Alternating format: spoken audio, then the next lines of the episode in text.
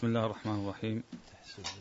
الحمد لله رب العالمين والصلاة والسلام على رسول الله وعلى آله وسلم. قال الإمام محمد بن عبد الوهاب رحمه الله تعالى: ومنها عدم الاقترار بالعلم، فإن اللعين كان من أعلم الخلق فكان من أمره ما كان. ومنها عدم الحمد لله رب العالمين، والصلاة والسلام على المبعوث رحمة للعالمين وعلى آله وسلم. أما بعد، فهذه فائدة أخرى من فوائد هذه القصة العظيمة، قصة أبينا آدم عليه الصلاة والسلام مع إبليس، نعوذ بالله من همزات ونزغات الشياطين.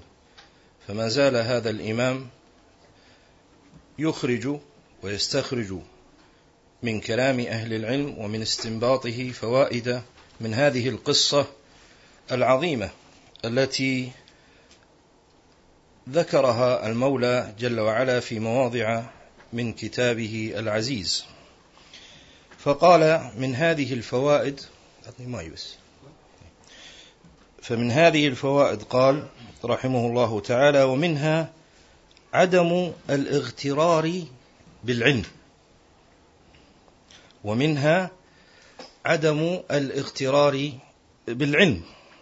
فإن اللعين كان من أعلم الخلق فكان من أمره ما كان.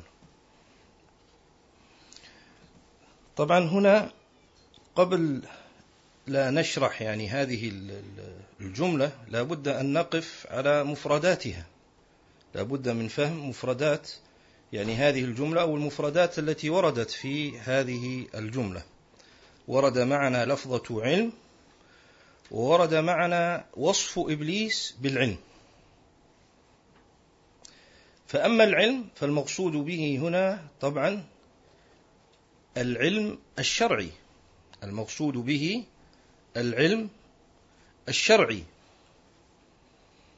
لماذا؟ لأن هذا هو الأصل في الإطلاق إذا جاء في كلام الله تبارك وتعالى أو جاء في كلام النبي صلى الله عليه وآله وسلم. إذا أطلق العلم فالمراد به العلم الذي بعث به النبي صلى الله عليه وسلم، هذا الأصل في لفظ العلم إذا جاء كما يقول أهل العلم في ماذا؟ في لسان الشريعة. إذن فالمقصود العلم الشرعي، لأن الإمام محمد رحمه الله هو من علماء الشريعة، وهو هنا يعبر عما يخشى عليه من الجهة الدينية. إذن فالعلم هنا المقصود به العلم بالشرع. والعلم بالشرع إذا أطلق يراد به كلام الله وكلام رسوله صلى الله عليه وسلم، هذا من حيث الأصل. ثم يدخل في ذلك ضمنا من أمر الله جل وعلا وأمر النبي صلى الله عليه وآله وسلم بأخذ العلم منهم، وهم الصحابة. إذن فالعلم قال الله قال رسوله قال الصحابة، فهذا هو العلم النافع الذي وصفه النبي صلى الله عليه وسلم بالعلم النافع. لكن النبي صلى الله عليه وآله وسلم حين وصف العلم بالنفع استعاذ صلى الله عليه وسلم من علم لا ينفع، فهذا سيؤكد صحة المعنى الذي ذكره الشيخ هنا، وهو أن العلم لذاته قد يكون نافعا وقد لا يكون نافعا.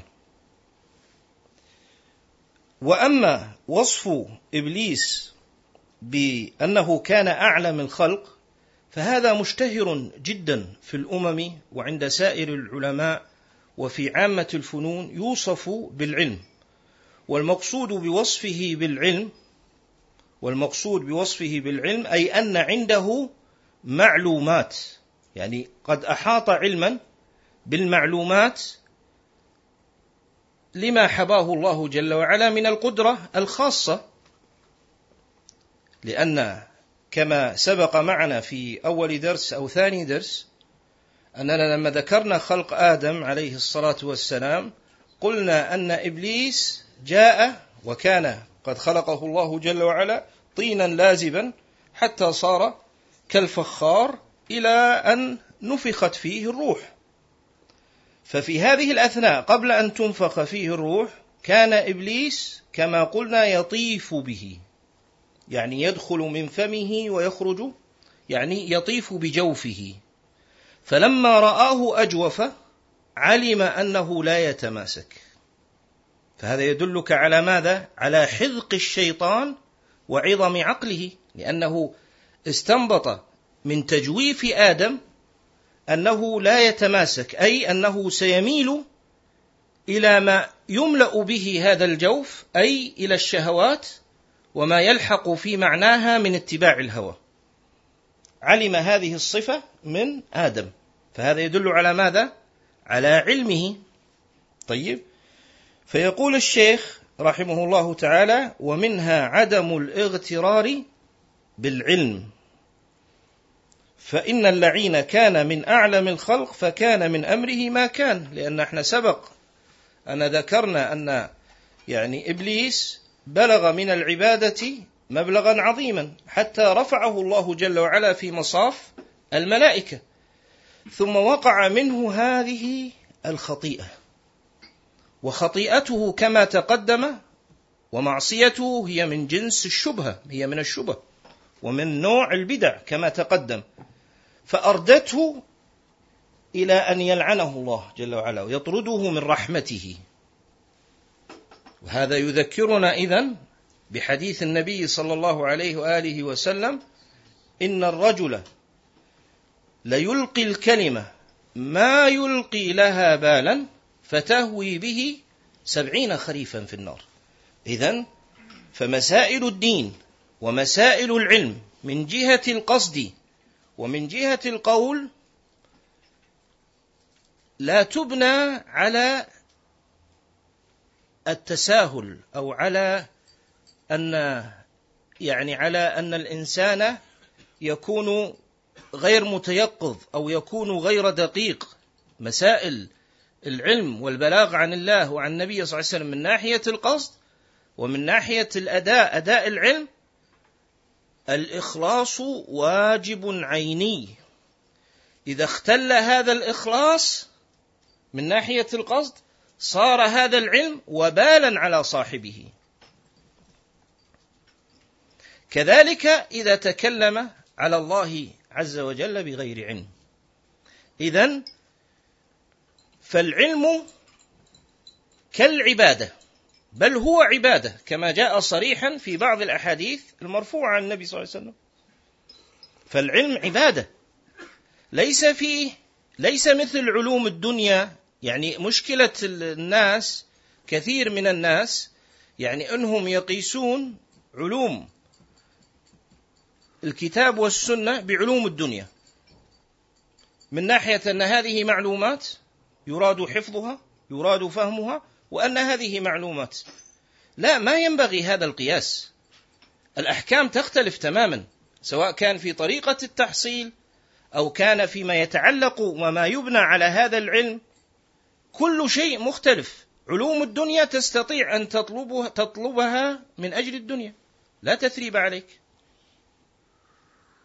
العلوم التي هي وسائل، كعلوم ما يسمى بعلوم الآلة كالعربية والأصول ونحوهما، تستطيع أن تطلبه أيضا للدنيا، لكن لو طلبته للآخرة كان ذلك مستحبا وقد يكون واجبا في بعض الصور. لكن المقصود أن لا يقاس علم الدين وعلم كتاب الله وسنة النبي صلى الله عليه وسلم بالعلوم الدنيوية، ما ينبغي هذا القياس. هذا القياس خطأ. نعم، هذه معلومات وهذه معلومات، لكن هذا علم هو وحي، هو دين يتدين لله جل وعلا به. فأما علوم الدنيا فأمرها أمر آخر تماما. فالمقصود أن العلم الشرعي مثل العبادة، بل هو عبادة. فكما أن الله جل وعلا أمرنا بالعبادة حتى الموت، فكذلك لو فرضنا عالما راسخا في العلم جاءته مسألة يكون مأمورا بما يؤمر به الطالب أو الشيخ الذي هو أقل منه علما. يعني في كل مسألة يتكلمها في الدين ما فيه يعني مثل ما تقول أن هنا له يعني أن ينشئ كلاما أو أنه يعني لا يحسن هذه المسألة والحكم الصحيح فيها، يعني يتساهل في القول فيها بناء على ماذا؟ بناء على أنه له باع في العلم الشرعي. لا، في كل مسألة وفي كل لحظة هو مسؤول أن يتقي الله وأن يتكلم بعلم. ولذلك كانت مؤنة العلم هي أثقل المؤن على الإطلاق، ولذلك كانت مؤنة العلم هي أثقل المؤن على الإطلاق. ولذلك أيضا كان رفعة أهل العلم ودرجتهم عند الله تبعا لشرف المعلوم الذي يحملونه. ولو كان هذا المحمول الذي يحملونه الذي هو العلم لو كان مجرد معلومات لاشترك أهل البدع والأهواء الذين يحفظون العلم مع أهل العلم في هذا الشرف وهذه المنزلة وهذه الرفعة، لكن تجد هؤلاء مغموصين وتجد هؤلاء مثل ما قال الله جل وعلا: يرفع الله الذين آمنوا منكم والذين أوتوا العلم درجات. إذن فهذا العالم إذا زلت قدمه فعليه مسؤولية، ولذلك جاء في بعض الأمثال زلة العالم.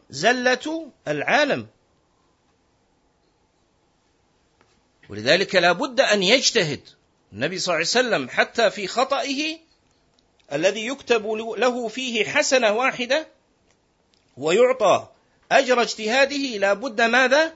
أن يجتهد. قال صلى الله عليه وآله وسلم: إذا اجتهد الحاكم فأصاب فأخطأ فله أجر، فأصاب فله أجران، فإن أخطأ فله أجر واحد. فلا بد له إذن أن يجتهد، لكن الخطأ لا بد منه. لكن كونه يتكلم من غير اجتهاد فهذا خطر عظيم على نفسه أولا ثم على المسلمين. إذن فإذا بلغ الإنسان في العلم يعني شيئا كبيرا فكان مطلعا على الأمات ويحفظ وغير ذلك، فهل معنى هذا أنه يعجب أو أنه يظن أنه قد رفع عنه قلم التكليف فيما يأمر وينهى ويبلغ وأنه كأنما أعطي منشور أمان؟ لا، هذا يعني أنه تزيد مسؤوليته، هذا يعني أنه تزيد مسؤوليته. وهذا شأن العلماء وسيرهم رحمهم الله تعالى، إذا ازدادوا علما ازدادوا خوفا ازدادوا ورعا فيما يتكلمون به رحمهم الله تعالى. إذن العلم لا ينبغي أن يغتر به، بل العلم وسيلة للآخرة، وسيلة للمنفعة وللتقرب إلى الله جل وعلا، فطلبه وتعليمه وغير ذلك مما يتعلق به من مقاصد الآخرة كالصلاة والصيام وغير ذلك من العبادات. فلا ينبغي التساهل في أمر العلم بأي صورة من الصور،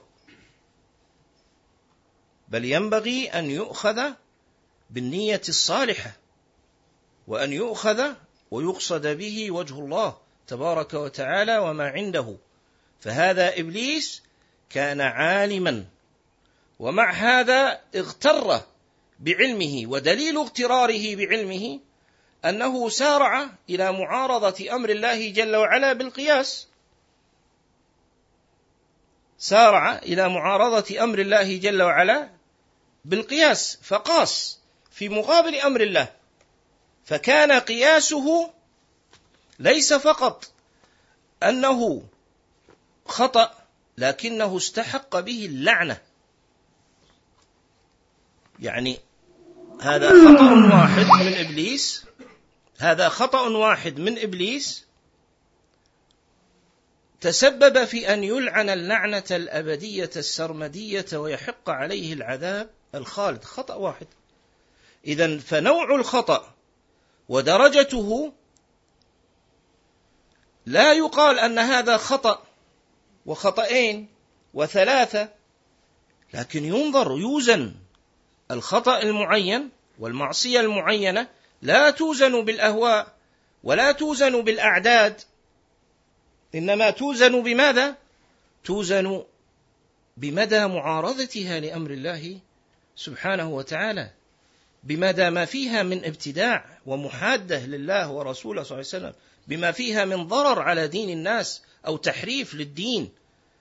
فموازين الخطأ ليست أيضا هذا عنده بدعتين وثلاث وأربع والآخر لا، المسألة ليست عددية، يقول لك لماذا تحذر من فلان وليس عنده إلا القول الفلاني والقول الفلاني. هذا يعني هذا النظر نظر قاصر، نظر إنسان لا يعرف الحق ولا يعرف موازين الحق ولا يعرف موازين الكتاب والسنة. المسألة ليست مسألة عدد، لا أبدا، المسألة مسألة هذا الخطأ. ففي بعض الأشياء مثل ما قال الله جل وعلا أن يعني يحسب هين وهو عند الله جل وعلا عظيم، لكن من الذي يعلم أن هذا عظيم؟ هم أهل العلم. فإذا قال أهل العلم هذا فيه محادة وهذا أمر عظيم وبينوا، ينبغي أن تسلم لهم ما دام قد أظهروا دليلهم. أما أنك تعارضه بهواه وتقول ولكن لا يكفي، هنا أخطأ خطأ يا أخي، وهذه اللغة يعني التي أحياها الجماعات الإسلامية السياسية في أمة النبي صلى الله عليه وسلم. لماذا أحيوا هذه اللغة وهذه الموازين وهذه الطرق؟ أحيوها لأنهم طموحهم العلو في الأرض والعمل السياسي، والعمل السياسي يحتاج إلى كثرة كاثرة من البشر، والكثرة الكاثرة من البشر تحتاج إلى التخفيف من شروط الحق والإغضاء عن بعض الزلات والهفوات حتى يحصل الاجتماع على ما نتفق عليه، ويعذر بعضنا بعضا فيما اختلفنا فيه. فعودوا الناس وربوهم في هذا الزمن منذ 70 سنة على مثل هذه اللغة المريضة، بدلا من أن ينصح المسلم أن يتيقظ وأن يكون يعني عظيم المراقبة لله فيما يبلغ عن دين الله، وبدلا من أن يعظموا كلام الله وكلام رسوله صلى الله عليه وسلم في النفوس ويعظموا الأحكام الشرعية، حتى بات شيئا عاديا أن تسمع المتكلمين بلسان الشريعة أن هذه المسألة فيها خلاف وفيها أقوال وإمراض وإمراض وإمراض للحق وتجريء للخلق على الكلام على الله بغير علم وتهوين من شأن البدع والأهواء، حتى صار المسلم الذي لا علم عنده يجرؤ على أن يتكلم في دين الله تبارك وتعالى ولا يشعر بحرج. وأبو بكر الصديق رضي الله عنه وأرضاه يقول: أي سماء تظلني وأي أرض تقلني إذا قلت في كتاب الله بما لا أعلم. وخذ من هذه الأقوال عن الأئمة العظام رحمهم الله تعالى، أئمة عظام يقولون مثل هذا. واليوم الشاب الصغير الطالب للعلم تجده سرعان ما يتقحم في المسائل وفي مسائل النزاع بين أهل السنة والجماعات، وكأنما الأمر أمر يسير أو أمر سهل. وتجده في كل جرأة يقول: الشيخ عبيد يعني أخطأ وقوله باطل. ولو قلت له اجهر بمثل ذلك في حق بعض الناس لرأيته يتورع ذلكم التورع الكاذب الصناعي. تربية الجماعات الإسلامية السياسية أمرضت قلوب المسلمين، عودتهم على الورع الكاذب، يتورع في موضع وفي موضع تجده أصلط الناس لسانا إذا كان من يتكلم عنه من أهل السنة. عودوا الناس وربوهم على أمراض وأمراض، عودوهم على الأخلاق الصناعية التي لا تنبع من صفاء القلب ومن طيب القلب والنفس، إنما أخلاق لفظية يتصنع بها تصنعا، حتى صار هذا الأمر ممجوجا حتى عند بعض عوام المسلمين. إساءة وتشويه للدين بسبب هذه البدع وهذه الأهواء، حتى ضعفت ثقة الناس بأهل العلم، وضعفت ثقة الناس بدين الله جل وعلا بسبب كثرة هذه البدع والأهواء. فالمقصود أن العلم الحق هو الذي يورث الخشية، والخشية ليس معناها أن تقول بلسانك خافوا الله، الخشية ليس معناها أن تدعو الناس إلى الخوف من الله جل وعلا، الخشية الحقيقية أن تدعو الناس إلى الاستقامة على السنة والتمسك فيها. إذا كنت تخشى الله فاستقم على السنة وابغض البدع، وليأخذ منك الطالب نفرة من الباطل بألوانه، ليأخذ منك حبا في السنة وأهلها وتعظيما لهم.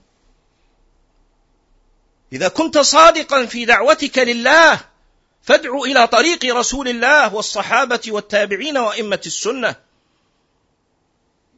أما أن تورث طلابك الأمراض تلو الأمراض، الورع الكاذب مع الجماعات المنحرفة عن السنة والجرأة على أهل السنة والأخلاق الصناعية وغير ذلك، هذه الثمار تدل على خلل عميق وأمراض في القلوب.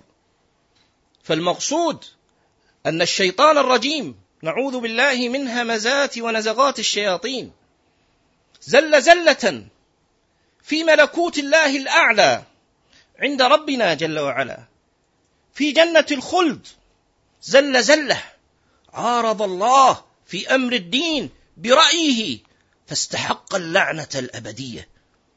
وهذه المسألة سبق ذكر استدلال الإمام بها على قبح البدع وأنها أشر من المعاصي. فالمقصود أن الدين دين يتدين به إلى الله جل وعلا، والعلم ليس وسيلة من وسائل الدنيا، إنما هو وسيلة من وسائل القرب إلى الله إذا صلحت النية ووجد الاتباع الحق. إذا مسكت كتابك ورأيت أنك كأنك في صلاة فأنت على خير.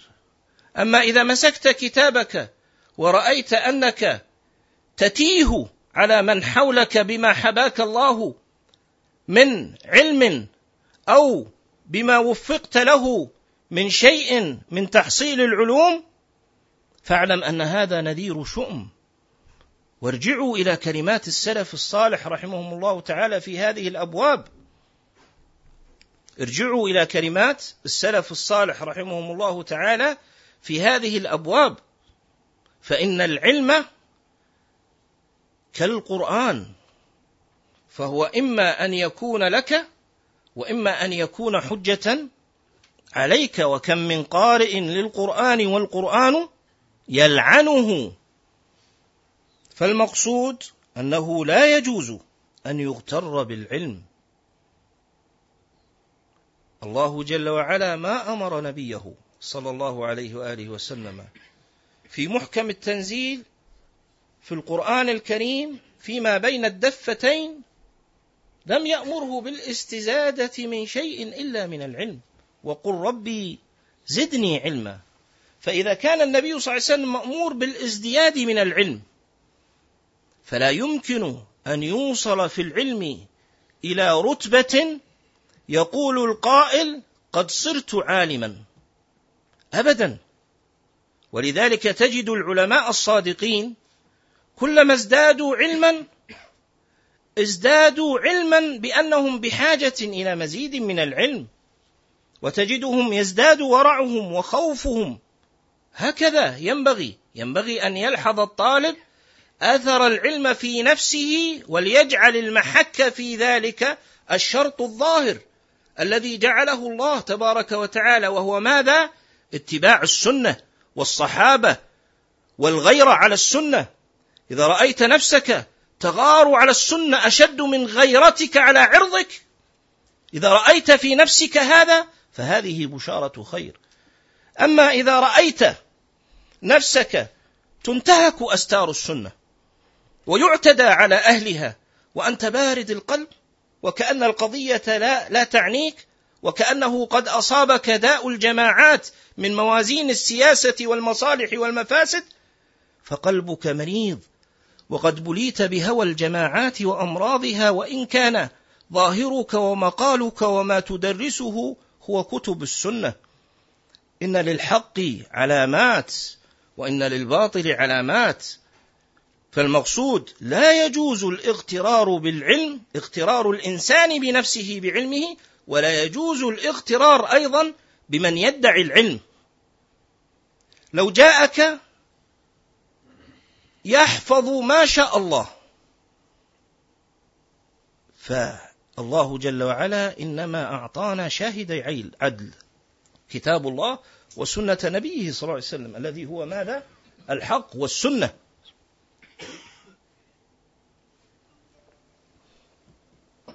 فالمقصود أن الواجب علينا اليوم هو ما وجب على أسلافنا بالأمس، فالدين هو الدين، والواجب هو الواجب، والسنة هو السنة.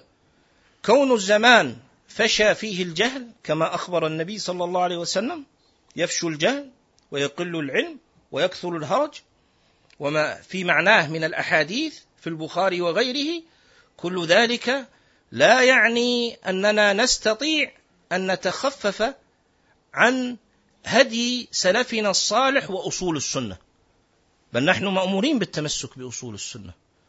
ولو تمسكنا بأصول السنة ظاهرا وباطنا بكل قوانا وطاقتنا، ظاهرا وباطنا، وأفنينا حياتنا، فلنعلم أننا لن نبلغ شأوى أولئك القوم رحمهم الله تعالى أبدا. لكننا مأمورين ديانة بذلك، فعلينا أن نتدين بما تدين به سلفنا الصالح رحمهم الله تعالى.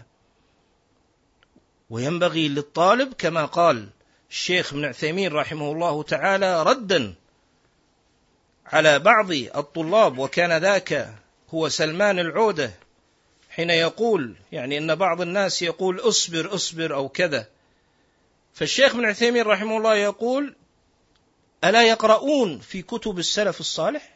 يدعو إلى القراءة في كتب السنة وأصول السنة. فينبغي الرجوع والقراءة في كتب السلف الصالح حتى تعرف مذهبهم. ما تراه مذهبهم في الكتب هو بعينه ما ينبغي أن تتدين به وما تحيا به اليوم، هذا هو الواجب.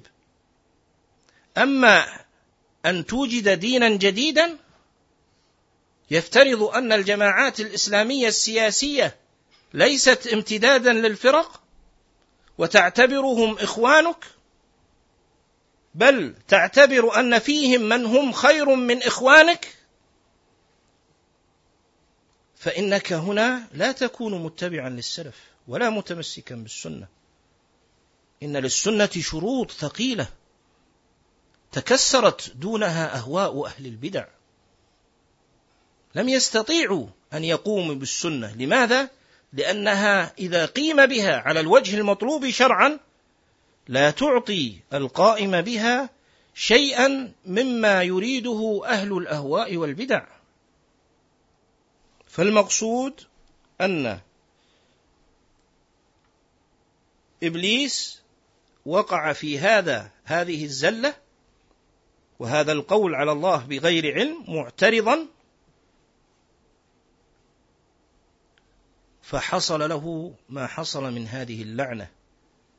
فكيف يريد الإنسان أن يأمن على نفسه ثم هو يخوض بغير علم أو يتكلم بغير عدل أو يظن أنه بفصاحته وحسن تراكيبه وحسن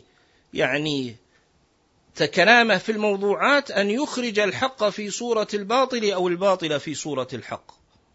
فإن هذا يسير على أهل البلاغة، لكن النبي صلى الله عليه وسلم ذمه أشد الذم وعابه أشد العيب، فقال صلى الله عليه وسلم: إن من البيان لسحرا، إن من البيان لسحرا. إذن ليس كل البيان محمود، وليست كل الفصاحة مرادة، إنما الفصاحة والبيان المراد الذي يكون تابعا ذليلا خادما موصلا لكلمة الحق. هذا الذي يقال فيه ما قاله صلى الله عليه وآله وسلم لحسان بن ثابت رضي الله عنه وأرضاه: نافح وروح القدس معك، أو كما قال صلى الله عليه وسلم. هنا تكون الفصاحة محمودة حين تكون تابعة ذليلة بألفاظها وتراكيبها، والمقدم هو الحق وكلمة الله وما عليه أهل السنة. أما أن تغلف كلام أهل السنة ومذاهبهم بتصويرك البارع وبلاغتك بشيء تغش به هؤلاء الذين جاءوا يستجدون منك نورا وهداية، فتوقعهم في تلابيب البدع والأهواء وتغشهم في دينهم وتجعلهم بطانة للجماعات، ويسيرون وراءك ويتأثرون بكلامك ويظنون أنك تهديهم إلى سبيل الرشاد وإلى سبيل السنة، فإن هؤلاء جميعا قد يكون لهم عذر عند الله جل وعلا بجهلهم، إن لم يكونوا قد قصروا في طلب الحق. لكن أنت ما عذرك عند الله؟ وهل ثمرة العلم تجنى إلا كما تجنى ثمرة الدين؟ ثمرة الدين تجنى في الآخرة، ثمرة الدين، ثمرة الديانة، ثمرة العبادة، ثمرة ذكر الله، ثمرة توحيد الله. في الأصل أن هذه الثمرة والجائزة والفوز يكون عندما يفضي الإنسان إلى الله جل وعلا. كذلك العلم جائزتك لا تأخذها في الدنيا، ليست جائزتك أن يجتمع عليك الناس يستمعون إليك، ليست جائزتك أن يعظمك هؤلاء البشر المخلوقين الذين لا يملكون لأنفسهم ضرا ولا نفعا، وكل ذلك ليس بجائزة ولا بفائدة من العلم. إنما فائدة العلم وجائزته أن يهتدي بك ضال، أن يبصر بك مسترشد، أن يدرك الحق بسببك طالب حق. هذا الذي تجني أجره عند الله تبارك وتعالى. فينبغي الانتباه لمثل هذه المعاني وتحقيقها كما يقال اليوم وفي لغة اليوم في أرض الواقع.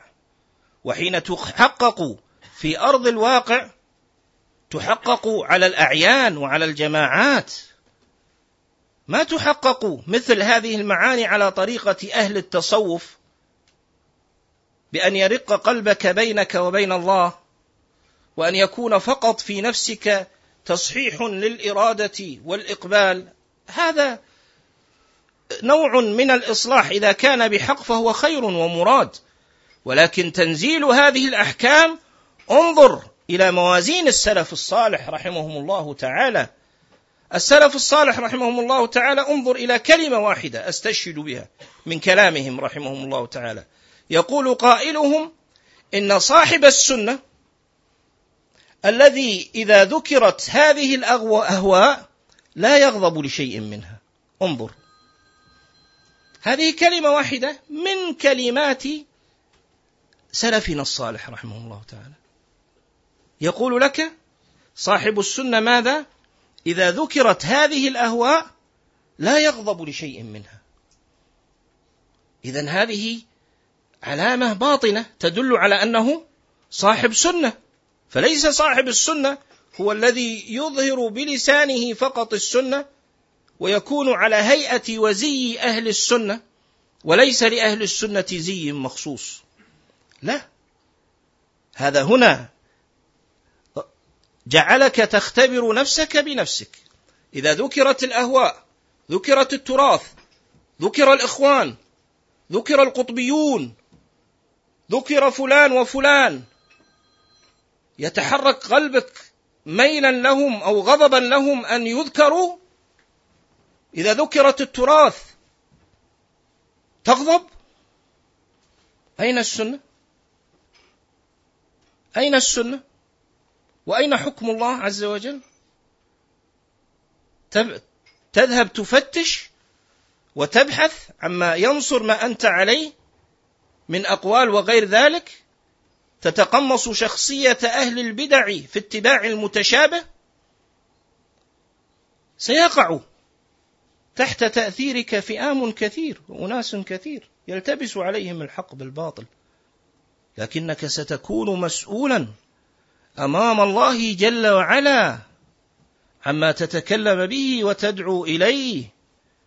فإن أهل السنة، صاحب السنة، إذا ذكرت شيء من الأهواء لا يغضب لشيء منها، إنما يغضب إذا انتهكت ماذا؟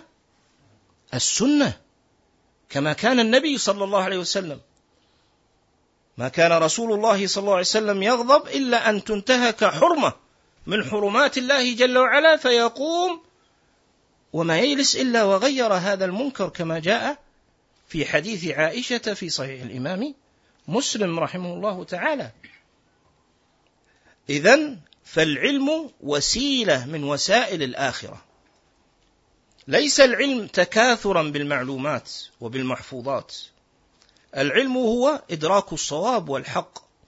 فكم من رجل قليل العلم لكنه عظيم الاتباع صادق في التمسك بالسنة، وكم من مطلع على الأمات حافظ للمتون وغير ذلك تجده عدو لدود للسنة. فإياك أن تظن أن العلم وحده يحميك أو يكفيك، إنما يحميك ويكفيك إذا أخذته بحقه وأعطيته حقه وقمت بواجبه وبلازمه ظاهرا وباطنا. نسأل الله العافية والسلامة لنا ولكم ولجميع إخواننا المسلمين. لعل يكفي هذا، والله أعلم. صلى الله وسلم على محمد وعلى آله وسلم.